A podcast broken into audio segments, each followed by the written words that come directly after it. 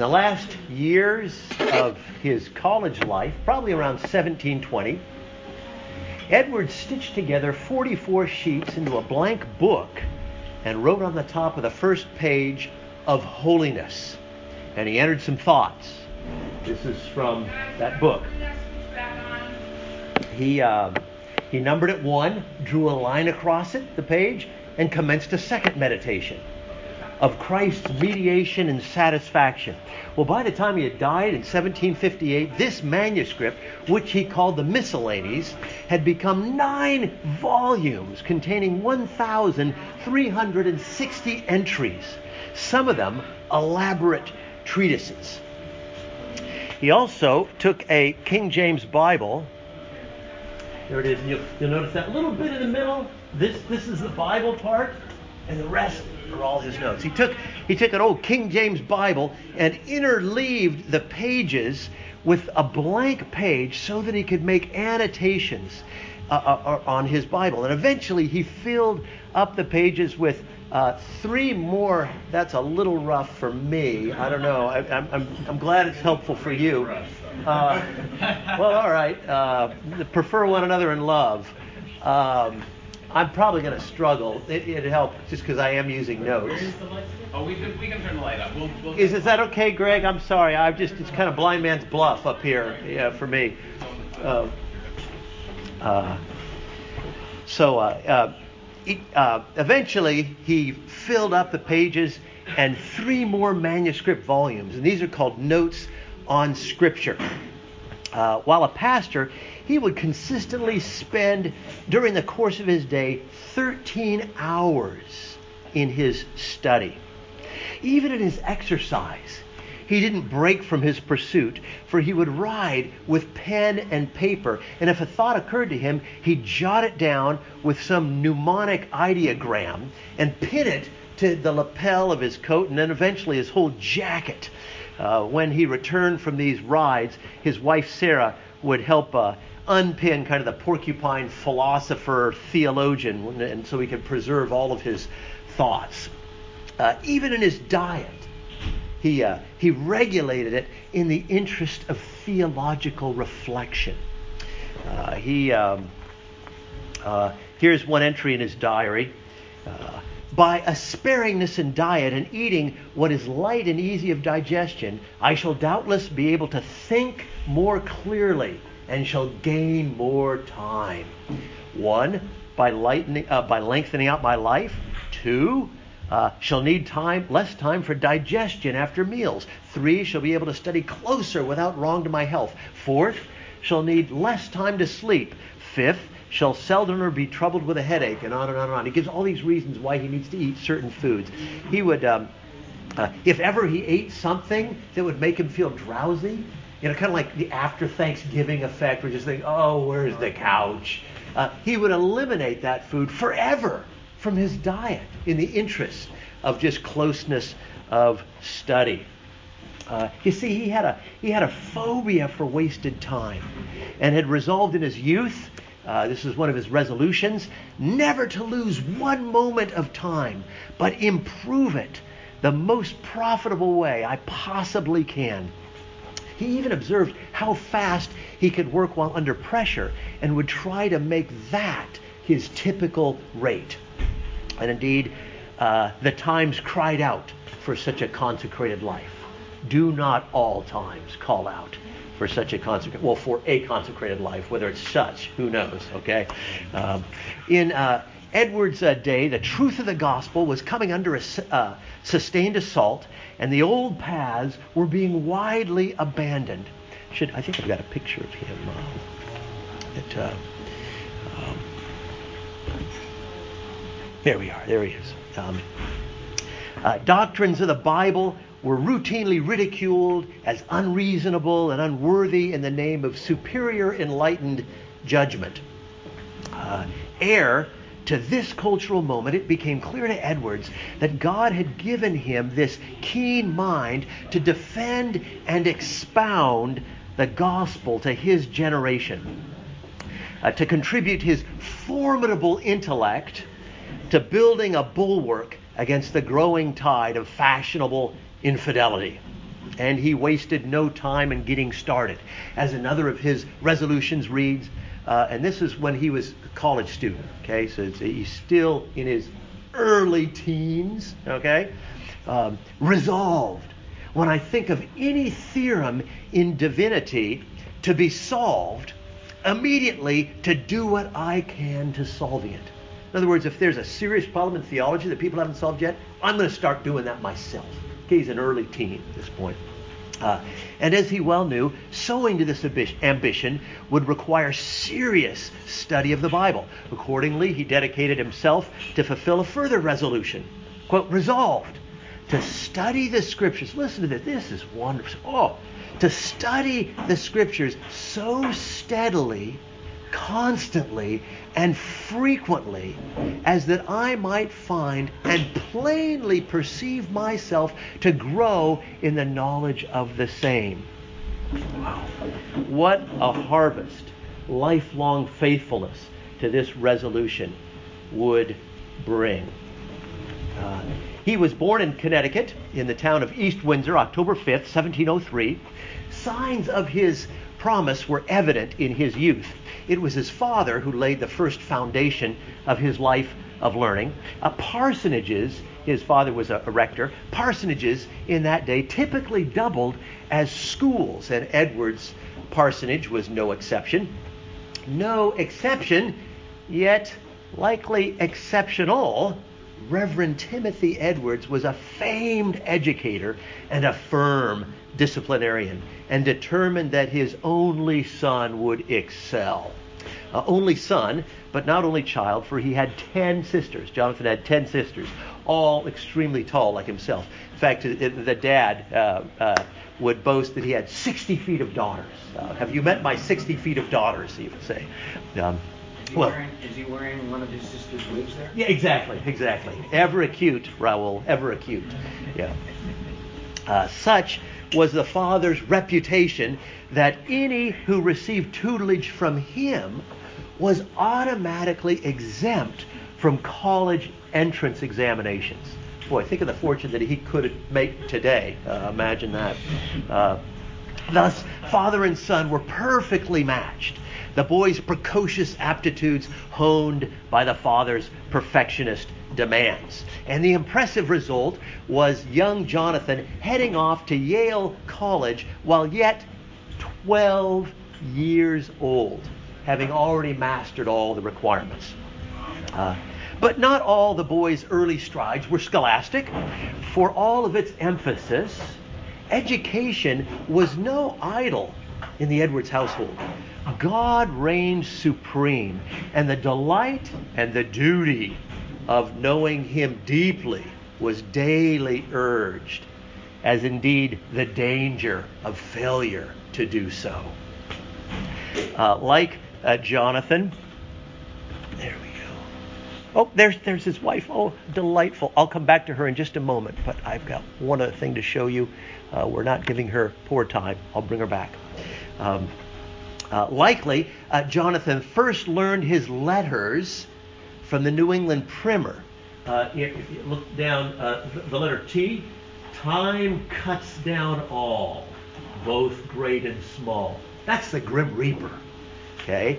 Um, uh, then uh, then there's um, um why. Notice they're they're at the they're near the bottom. See, they're at youth forward slips, death soonest nips. With a graphic, see the graphic there of death holding a large arrow at a child's head. Okay, this is a hardier children's literature than Mary Had a Little Lamb. Okay, this is what he grew up with. Okay. Uh, recalling his childhood, Jonathan confides, I was very much concerned about the things of religion and my soul's salvation and was abundant in duties. I used to pray five times a day in secret and to spend much time in religious talk with other boys. These are little boys. These are little boys. Okay. Uh, uh, and used to meet with them to pray together. We built a booth in a swamp. Ah, uh, okay, that's what little boys do. We build booths in swamps. That's what I did. Okay, in a very secret and retired place for a place of prayer. Wow. Okay. Uh, uh, but from the vantage point of a more finely tuned subsequent judgment, uh, Jonathan thought such exercises of soul, which he calls them, fell short of a genuine work of grace in his heart. Uh, and Yale, alas, despite the express aim of its founders, which we heard about last time, did little to nurture any of these Godward dispositions. Alas, the reverse was the case, and he sadly confessed, I entirely lost all of those youthful affections and delights, and left off secret prayer. But during his final year at Yale, a serious illness, he writes, brought me nigh to the grave and shook me over the pit of hell. This harrowing experience brought me to seek salvation in a manner as never before. I felt a spirit to part with all things in the world for an interest in Christ. Interestingly, uh, Edwards would long wonder about the genuineness of his conversion as it did not proceed according to the typical Puritan morphology of regeneration. Remember, which we talked about in the Q&A last time. Okay? Uh, you know, certain inevitable, required, recognizable steps that were stipulated for your experience of regeneration. Uh, specifically, Edwards did not experience, as he felt he should and must, the terrors of Sinai, okay, the law. Skipping this step, he found himself in, quote, inward sweet delight in God and divine things. Uh, this transpires, as he tells us, as he was reading uh, a, uh, a single verse of Scripture, 1 Timothy 1.17. Now unto the King eternal, immortal, invisible, the only wise God, be glory and honor, both now and forever. Amen. Uh, as I read these words, Jonathan tells us, and again, he's a, he's a college student here, there came into my soul a sense of the glory of the divine being, a new sense, quite different from anything I had ever experienced before. I thought, how excellent a being this was, and how happy I should be if I might enjoy that God and be wrapped up to God in heaven and be swallowed up in Him. I went to prayer to pray to God that I might enjoy Him and prayed in a manner quite different from what I used to do, with a new sort of affection. A new sort of affection. This new lively sense of the sweetness of the divine things, Edwards later came to see as his regeneration. A new spiritual affection that was wrought by God, a, a new spiritual savor, a, a, a supernaturally wrought taste for the splendor of Christ. And this question, uh, the nature of authentic religious experience, discerning true from the counterfeit spirituality, would receive much of his best reflections. And his meditations here on this topic are one of the true treasures of the church. Uh, I'm going to say a little bit more about his mature reflections anon, but uh, back to the storyline and a very pleasant thickening of the plot. Uh, we find Jonathan Edwards. Ooh, let's. Um, there we go. Uh, we find Jonathan Edwards uh, studying, a little surprise, uh, back at Yale now as a tutor. Uh, he graduated at the top of his class, youngest by far in his class, academically superior substantially too at his graduation. Uh, but uh, uncharacteristically, there he is studying characteristically, but uncharacteristically, notwithstanding his titanic capacity for focus, we find Edwards distracted. Uh, the evidence is on the cover of one of his Greek exercise books, where we find in his hand uh, an ode to a young lady. He's got little poems that he's writing in the side and doodles, and this, this is a serious crack in his focus. And uh, well, the young lady, there she is. Uh, uh, it's a little older. She's a little older here in this picture. Uh, they were not as wealthy as she was. They were not painting portraits of her as an early teen. Uh, this is later. The young lady was Sarah Pierpont, 13 years old. Uh, she would have been uh, Edwards Jr. by seven years, not uncommon in those days. Uh, she was of very fine New Haven family on the top rung of the social ladder. In fact, her home, the home that she, the actual house that she grew up in, is still preserved and is the Yale Visitor Center right there on Elm Street. If you uh, happen to walk in there, that was her home that she grew up in, preserved. Uh, uh, though only 13, suitors were already standing in line. Uh, uh, almost all of them more dashing and suave and debonair than the gangling scholar. Uh, but she found the budding thinker deep and loved to talk with him of spiritual things. So after three years of friendship and courtship, they were married. And it proved, as we shall see, a very fine match. Uh, they took up their new life together in Northampton, uh, where Jonathan had been called to assist his aging grandfather, Solomon Stoddard, in the pastorate. Now, the first Sunday in their new home, Sarah swished into the church wearing her wedding gown. Uh, this was the demand of custom, in fact, law, uh, that all newly arrived wives uh, had to display their wedding dress on the first Sunday that they were in church in a new location. Uh, I don't, I'm not confident about the reason for this. I think it was probably proof of marriage. Puritans didn't wear wedding rings, and this is how you would show that you were not like racially cohabiting with a guy next to you. You just wear your wedding dress, and then everybody would know it's kosher. It's okay. Um, so uh, I know it's the, that the Puritans. What what can we do? Uh, we wear wedding rings. Little simpler. Uh, incidentally, uh, the wedding dress uh, was not the only thing that the Edwards displayed on Sunday, for there was a pew right next to the lectern where the pastor was, a pew that was provided for the pastor's family right beside the pulpit, facing the congregation uh, to demonstrate compliance with the eldership requirements of having well disciplined children. Okay? Uh, one hoped uh, in mute testimony to his right to occupy the pulpit. Um, uh, the number of their children, growing consistently in two year intervals, soon grew to 11.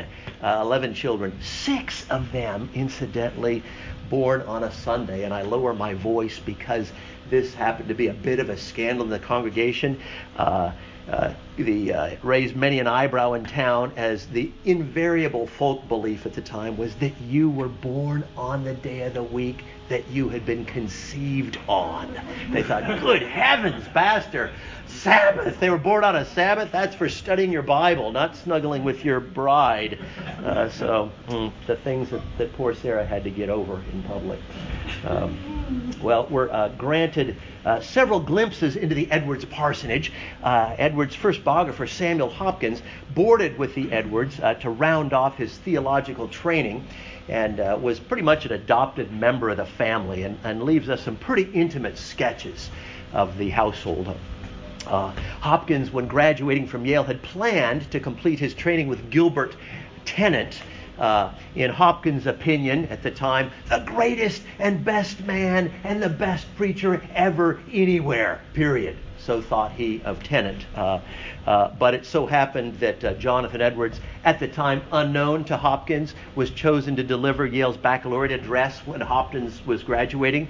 Uh, and Hopkins was so impressed that he then writes, uh, I altered my sentiments with respect to Tennent and determined to go live with Edwards instead. Uh, so Hopkins suddenly shows up at the Edwards manse midwinter, an utter stranger to either of them.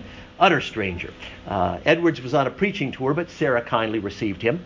Uh, it seems Hopkins arrived in a state of severe spiritual melancholy, uh, with uh, doubts as to uh, his uh, gracious state. In other words, whether he was indeed truly uh, a regenerate uh, Christian. Uh, with Jonathan not at hand, Sarah engaged him upon these distresses, and uh, that so helpfully that Hopkins wondered if her husband would be able to match her in pastoral theology. This not uncommon for many of the wives of the famous. Uh, Anna Zwingli, for example, would edit not just the spelling of Zwingli's uh, theological works, but the content too. We got some really first rate uh, women theologians down through history. We're going to bring some of those out too one of these days. Uh, well, um, the, uh, the impression prompted him, uh, oh, I should say, um, Oh, it was Mrs. Edwards' ability to discourse upon the things of God that, among other things, so impressed evangelist George Whitefield, who stayed with them while on a preaching tour. Uh, as a diary entry reads of George Whitefield, the great evangelist, quote, Mrs. Edwards talked so solidly of the things of God and seemed to be such a helpmeet for her husband that she caused me to renew these prayers that God would be pleased to send me a daughter of Abraham like her to be my wife. Uh, so he inspires George Whitefield. Uh, uh, once, uh, once Sarah's reputation for godliness uh, helped an embarrassed minister recover his composure. Uh, Edwards was to be a guest preacher, uh, but when he failed to arrive, reluctantly the pastor mounted the pulpit to supply the sermon himself. Um, and uh, during his opening prayer, Edwards slipped in the door, but no one saw. Of course, everybody's eyes are closed, and, and he slipped in the door, and and he was uh, unknown to the pastor praying, was standing right next to him while he prayed uh, who, in the course of his prayer, thanked God for his mighty servant Jonathan Edwards, expounding uh, pretty amply uh, upon his excellence as a preacher and a theologian. And upon concluding and opening his eyes, uh, there stood Edwards right next to him. And uh, blushing, he sputtered, I, I wish I'd noticed you, uh, for I didn't intend to flatter you to your face. but uh, I'll tell you one thing. They say, and everyone agrees, that your wife is going to heaven by a far shorter road than you are. so he's able to at least wait, uh, things out. And uh, Sarah appears to have been as hardworking as holy. Uh, she was the mistress of the domain par excellence. And the domain included not only the household, uh, regularly uh, graced with many a boarding visitor, but also the garden and the fields. Uh, once Jonathan her, no doubt looking up from a book, I completely forgot the harvest. Uh, isn't it about time for the hay to be cut? And Sarah responds, uh, I've uh, had it in the barn for two weeks, dear. Go back to your books. Go back to your books. So, wow. It was a happy circumstance, observes Hopkins, uh, that he could trust everything to the care of Mrs. Edwards. Uh, her family seems not to have gotten along very well without her. Uh, once Sarah had to leave them to nurse an ill uncle in Boston, and Jonathan wrote to her in a letter addressed, Dear companion, we have been without you almost as long as we know how to do. Uh, and the sentiment was clearly shared by all the family. A leaf of her daughter Esther's diary shows mother was clearly the sun around which all else revolved. Quote, This morn my mother set out and hopes to return in about a month. But alas for me, I shall not be able to wait her, uh, uh, await her return. My mother gone. It adds double gloom to everything. A week later, her feelings were unchanged. Uh, you can't conceive how everything alters upon my mother's going away. All is as dark as Egypt. My apologies if anyone's from Egypt here. It's just a biblical reference, okay? All as dark as Egypt. And what of her husband? Well, Hopkins already told us that he spent 13 hours a day in his study. Uh, but this did not prevent his leading his family. Every morning, uh, he led them in family prayers where he read a chapter of the Bible and asked the children questions and explained anything of difficulty that occurred to him from that biblical passage, from that chapter. And in the evenings, uh, before uh, Sabbath, he worked through the shorter catechism with his family. Uh, every family uh, listen well, all you who are fathers or might become such, and mothers who can helpfully encourage your husbands. Okay? Every family, says Edwards, ought to be a little church. Family education and order are some of the chief of the means of grace.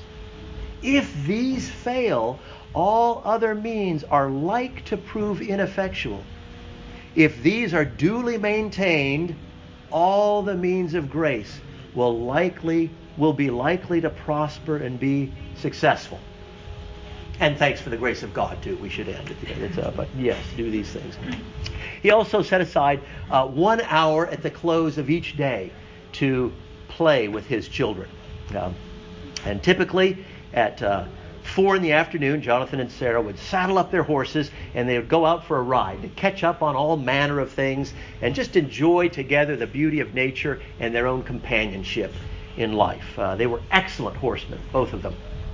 Uh, Edwards seems to have known his daughters uh, quite well, well enough, that is, at least to frankly warn their suitors when he thought it necessary.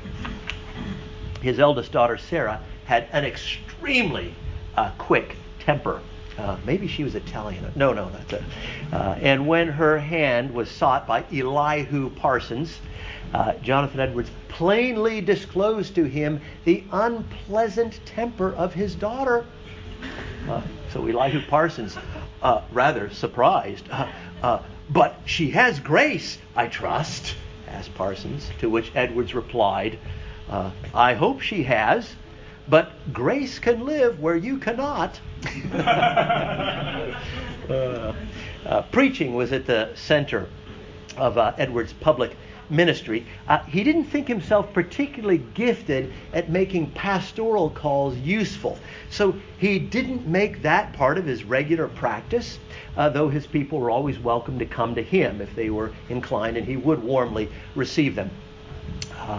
He was convinced that he would serve them better through preaching and writing and st- the study that sustained it. Um, uh, Edwards was not particularly animated in the pulpit. Uh, one Northamptoner said, uh, excuse me, one Northamptoner said, uh, Mr. Edwards in preaching used no gestures, but he would simply look straight forward. Um, uh, Gideon Clark, one in, in, in, his congregation, said he looked at the bell rope until he looked it off. Just stare straight forward the whole time. Uh, what was striking about his sermons was the distinctness and clarity of his thought. He handled concepts as scrupulously and precisely as a banker handled currency, one comments. And this, together with a seriousness arising from a, a solemn consciousness of the presence of God. Hopkins remarked, he appeared with such gravity and solemnity, and his words were so full of ideas that few speakers have been able to command the attention of an audience as he did. He strove with all of his might in his weekly sermons to create images of the Word so perfect and powerful that they would be experienced. He thought it no bad thing to stir up his hearers, but only as was fitting to the truths which, with, with which he dealt. You see that? Oh, oh look at these look at these, look at these preachers. They're trying to stir up our emotions. Well, yes, but only those that these truths ought to stir up. That indeed we are. As Edwards wrote, I should think myself in the way of my duty to raise the affections of my hearers as high as I possibly can, provided they are affected with nothing but the truth and with the affections that are not disagreeable to the nature of what they are affected with. Did you get that? Incredibly precise. Hey, when we're dealing with biblical truth, it ought to stir our affections, our desires, our longings, our hopes, our fears. It ought to do this. So let's aim to do that as preachers. But nothing ever, nothing, nothing other than that. That would be manipulation. Former is just good preaching. It was through the instrumentality of such preaching, his, George Whitefield's, and others, uh, that God brought awakening to many a New England congregation. Uh, Edwards describes such an awakening in Northampton in his account entitled A Faithful Narrative of the Surprising Work of God in the Conversion of Many Hundreds of Souls in Northampton and the neighboring towns. Uh, God seemed to have gone out of his usual way, writes Edwards, in the quickness of his work. When God, in so remarkable a manner, took the work into his own hands, there was as much done in a day or two as at ordinary times with all the endeavors that men can use. And with such a blessing as we commonly have, is done in a year. So you can labor faithfully with all the right things and all year and only see fruit that God can come down and do in a day. Notice how a surprising work. We can't determine this by our techniques or, or, um, so. Um, but these awakenings were not looked upon with favor and praise in all quarters. Many a New England divine, pointing to some of the emotional excesses at times associated with them, thought them not at all the work of the Spirit. They were delusive, not divine.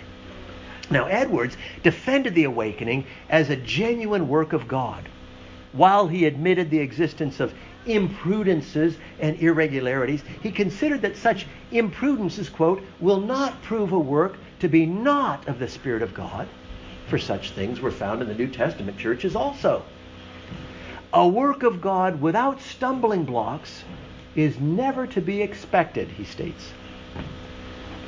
Edwards attempted to apply uh, discrimination, discrimination to seek to discern between the genuine and the spurious spirituality, uh, a true and a counterfeit work of grace in the soul. And his efforts there have been hailed as the definitive works on the workings of grace. He locates true spirituality in the affections.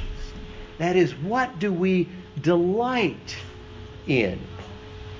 All will allow, Edwards writes, that true virtue or holiness has its seat chiefly in the heart rather than in the head. Okay, now by heart, he still has a unitary notion. It involves some ideas. Head, he means here, he means bare notional. Okay, chiefly in the heart rather than in the head. It therefore follows that it consists chiefly in holy affections. What do you long for? What do you love? Uh, an example of what he was talking about, uh, as an example, he cited the experience of a woman.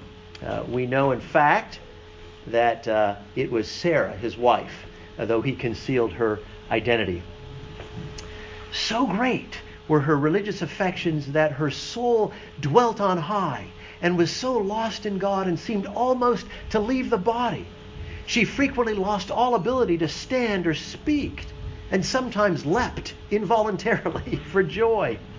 This was no distemper catched from Mr. Whitefield or childish giddiness, for this was a woman whose grace had been growing for decades and manifested itself in a spirit of humility and meekness, as well as the soundest of doctrine. Edwards concluded his description of his wife's experience with this moving confession. Now, if such things are enthusiasm, they use enthusiasm negatively, uh, you know, craziness when it comes to religion. Now, if such things are enthusiasm and the fruits of a distempered brain, let my brain be evermore possessed by that happy distemper. If this be distraction, I pray God that he would that the world of mankind may be all seized with this benign, meek, beneficent, beatifical glorious distraction.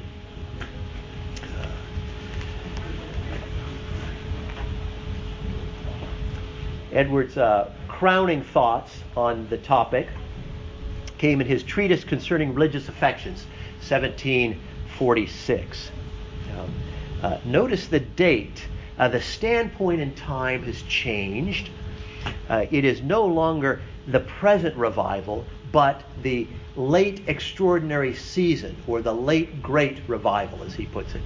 Uh, to deploy his own metaphor, when he spoke in 1742, it was springtime of the awakening, and he was viewing multitudes of the blossoms. But now it was no longer the month of May, it was October. And the actual fruit resulting from the blossoms which had all appeared fair and beautiful, now told another story. He writes, uh, It is with professors of religion, those who claim to be religious, uh, uh, it is with professors of religion, especially such as become so in a time of the outpouring of the Spirit of God, as it is with blossoms in the spring. There are vast numbers of them on the trees which all look fair and promising. But yet many of them never come to anything. It is the mature fruit which comes afterwards, and not the beautiful colors and smell of the blossoms that we must judge by. So, how uh, is one to judge genuine Christian experience? Or, to put in Edwards' terms, uh, what is the nature of true religion? Uh, well, this is what the book's about, and it is uh, a probing and profound work, uh, religious affections. Um, Edwards never gave closer or more careful thought to anything than he did to this. True religion, he asserts, consists in holy affections. Indeed, the Spirit of God in those who have sound religion is simply a temper of powerful holy affections. Holy affections consist in a delight in the holiness of God. That is a taste for His excellence. So our heart, and again, he has a unitary notion, our mind, our will, and emotions, savors God and His holiness. Um, so you think about it. First of all, there's something that we need to apprehend. God reveals Himself, and we apprehend it. But then we feel our whole self inclined, an inclination toward that apprehension. That's what he means by affections. It's an inclination of our heart. Let it be considered that they who have but little religious affection have certainly but little religion.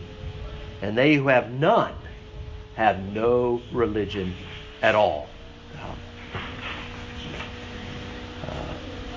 there uh, was brewing, however, a melancholy counterpart to the glorious movements of the Spirit, which Edwards took to be possibly the first morning star of the millennium and Christ's return. Uh, that counterpart was a sad. Oops. There, yes, there we go. Um, that counterpart was uh, counterpoint was a sad deterioration in the relation of Jonathan Edwards to his Northampton flock. Uh, there were several strains on that relationship between town and parsonage. Uh, the first was the matter of finances. Um, many in Northampton chafed over the fact that their pastor certainly was not a cheap minister. Uh, Edwards drew the largest salary out, uh, outside the New England seaboard. Uh, and uh, on the one hand, Jonathan and Sarah were both extremely frugal and saved everything. But it was true that um, Sarah had been raised in one of the finest homes in New Haven and had acquired her tastes accordingly. Uh, as one writer puts it, uh, she was accustomed to going first class wherever she went. And Jonathan, with his inveterate book purchases, no, I'm not looking at you, Mike. I'm, uh, I'm looking past you, I promise. Um, uh, that was pretty costly too. Uh, was it really needed? All these books, wondered more than one Northamptoner. And the fact that every two years there was another mouth to feed garnered little sympathy. Uh, most of their neighbors were in the same boat. That was not uncommon then. Uh, and uh, so there grew a, a great uneasiness in the town until Sarah was asked to make a public and detailed itemization of every single expense of the household for popular review. What? Two wigs for Jonathan? But of course, as Raoul said, they were just his daughters anyway. Okay, so uh, 11 pounds for a gold chain and locket that Jonathan bought for Sarah? Pewter plates? Silver buckles? Really, silver on your shoes? It was a sore point. A sore point. And the mortal wound in relations came, however, with the communion controversy. Oh, this, by the way, that's that's the church, and that's the little town of Northampton. Uh, there, that's the town. Uh, in 1749, Edwards informed his congregation he would admit into full communion, okay, allowed to take the Lord's Supper, only those he judged, quote, in profession and in the eye of the church's Christian judgment, godly or gracious persons. Okay? So, not just in profession, but we have to say, oh, no, yeah, looks like there's evidence of your regeneration. Okay? This announcement touched off an emotional and political earthquake. Uh, contemporaries describe church members as, quote, transported into an uncommon degree of rage and madness in the church. Okay, you just picture that. Uh, um, they, uh, why would the townsfolk explode at Edward's proposal to restrict access to the Lord's Supper? okay, to truly gracious persons, the regenerate. We think, ah, well, what, what's crazy about that? That's what we do, okay? Um, well, to appreciate this, we need to recall how the proposal would have radically altered the traditional policy of the Lord's Supper in Northampton, his, his town. Uh, Edward's own grandfather and precursor in the Northampton pulpit had established and influentially promoted the policy of letting the unregenerate take the Lord's Supper.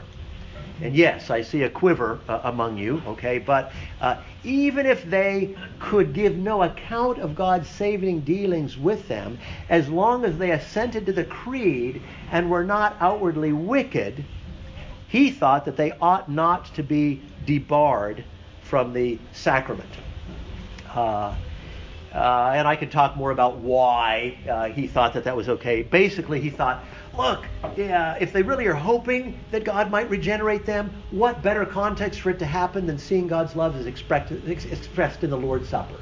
So maybe we should regard the Lord's Supper as a, as, as, as, a converting ordinance, okay, not just a, an, a, a, a, a confirming ordinance. Um, so that's what that was. Uh, but try as he would, Edwards could not convince himself that this understanding that Solomon Stoddard had was scriptural. Uh, he, he really tried to work with it. Um, uh, Edwards was much afraid that this issue would likely bring his downfall.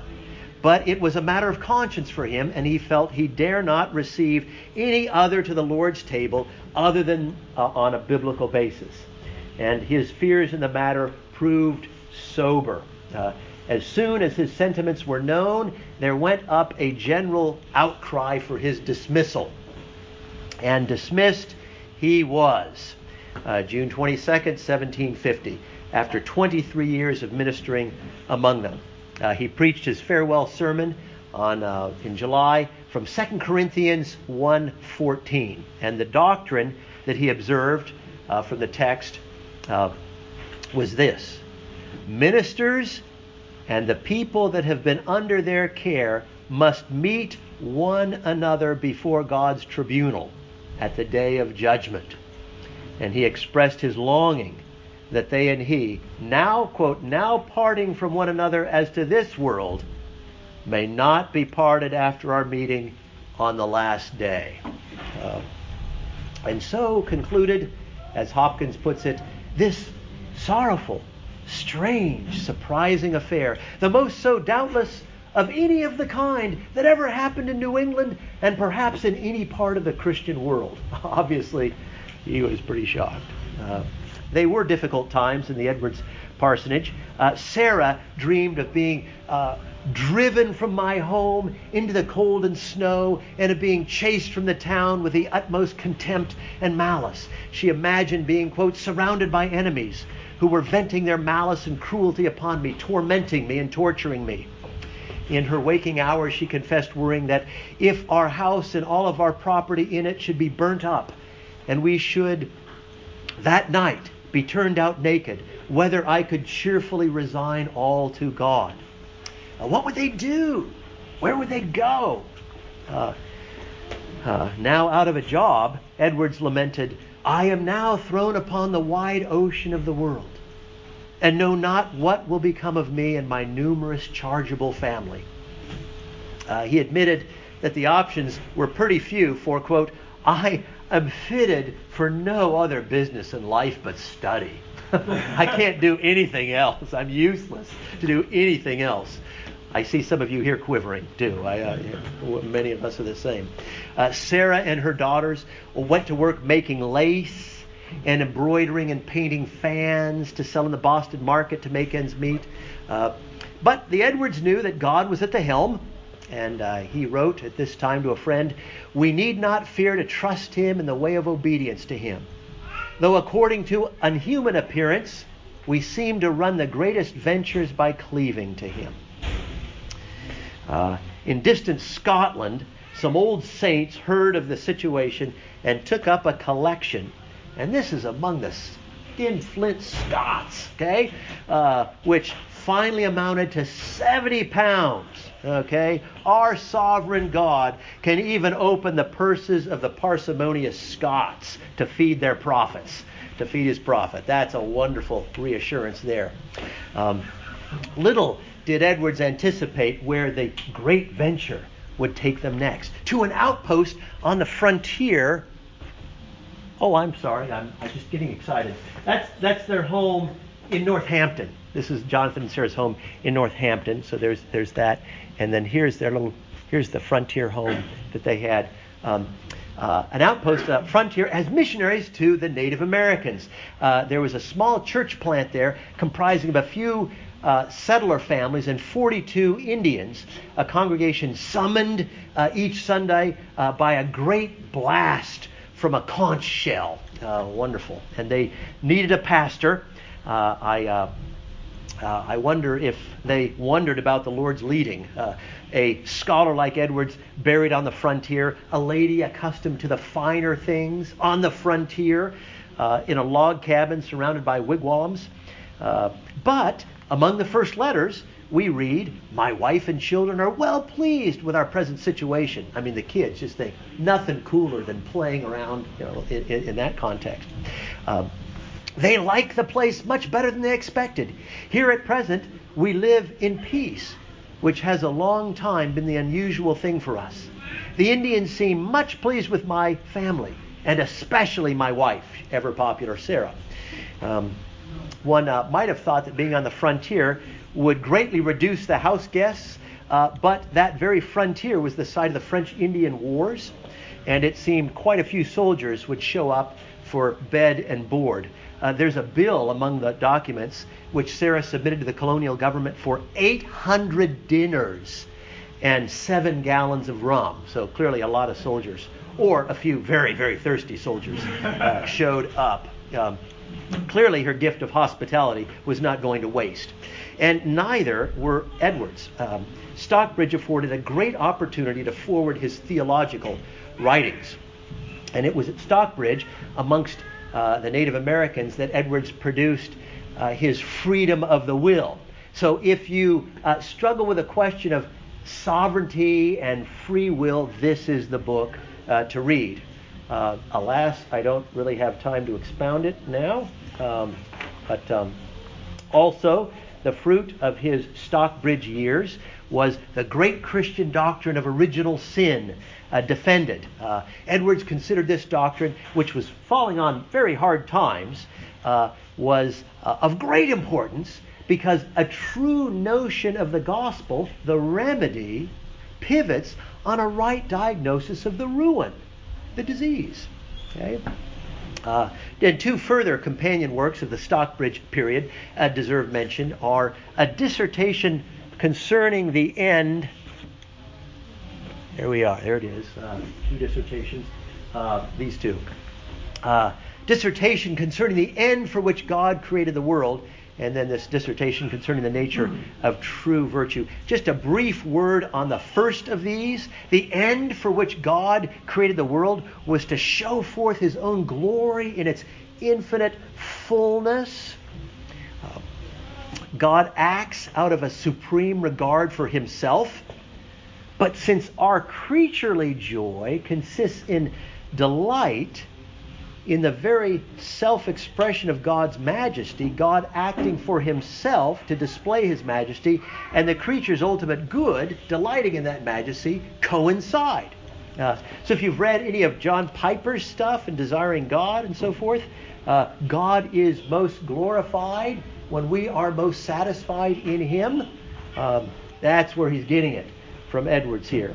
Um, some wonderful stuff.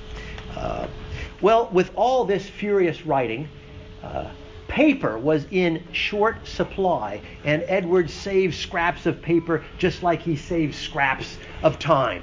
Uh, we find his notes in this period uh, appearing on marriage. Um, uh, there, look at that. So he would he would write a sermon and then to reuse the paper he would rotate and then cross hatch and write another sermon across so he could reuse the paper in that way. So that's an example of much of what we we find. Um, uh, uh, envelopes commencement programs even the trimmings from his daughter's fan making. Uh, edwards was even forced to tear up one of his old books and use the margins and blank spaces to write more sermons on. A torrent of words, but every last one utterly deliberate and considered.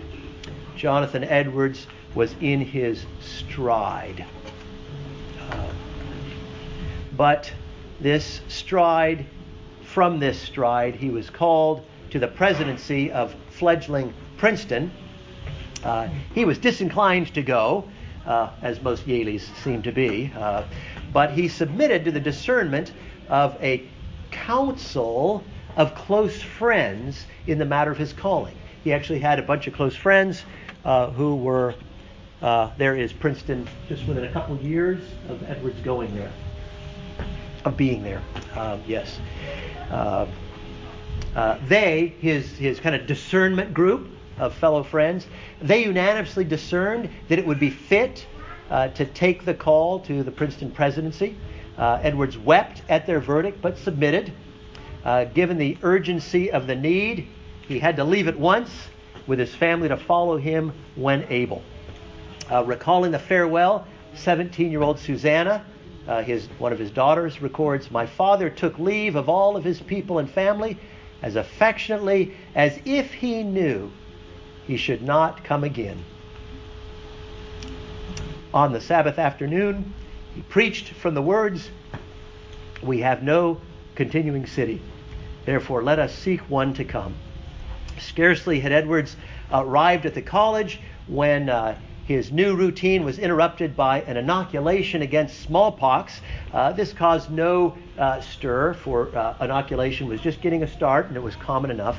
But in Edwards' case, it was always the pastor that had to roll up his sleeve first because he was the most educated person in the town, and if he wasn't going to do it, nobody would do it.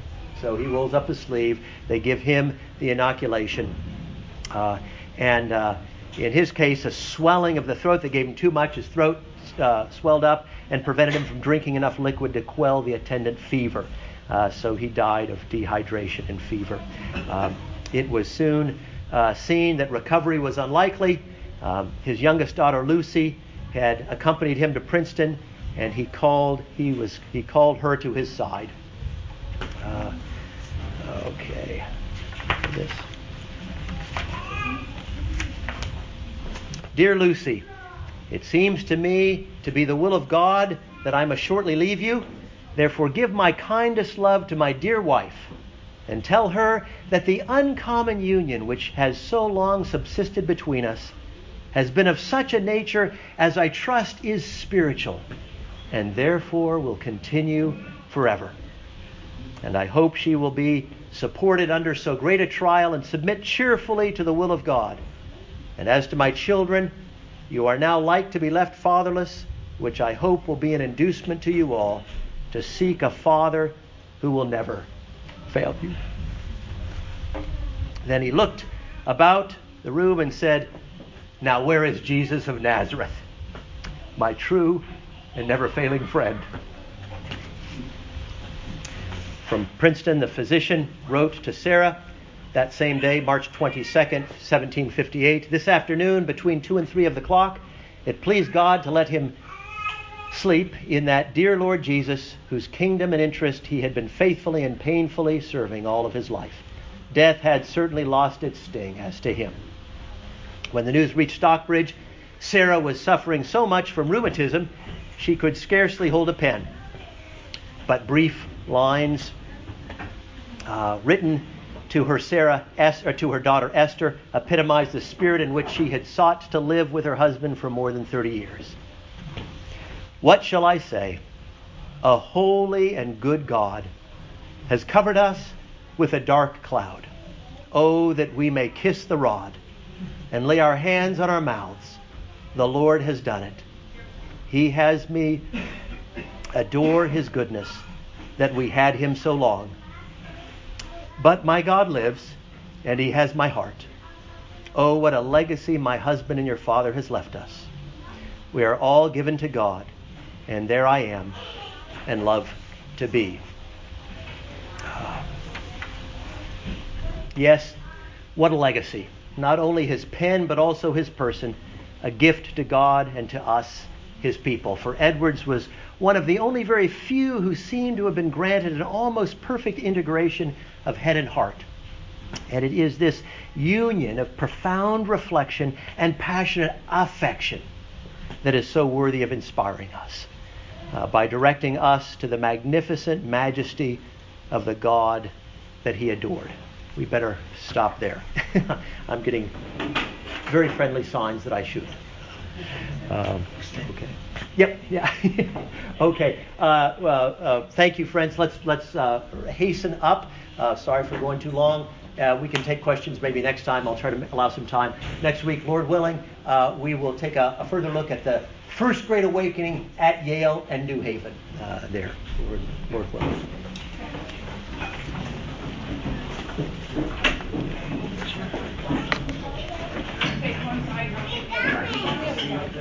Do I press pause or stop, or does it matter? Or? I'm sure it matters. Okay. Uh, pause.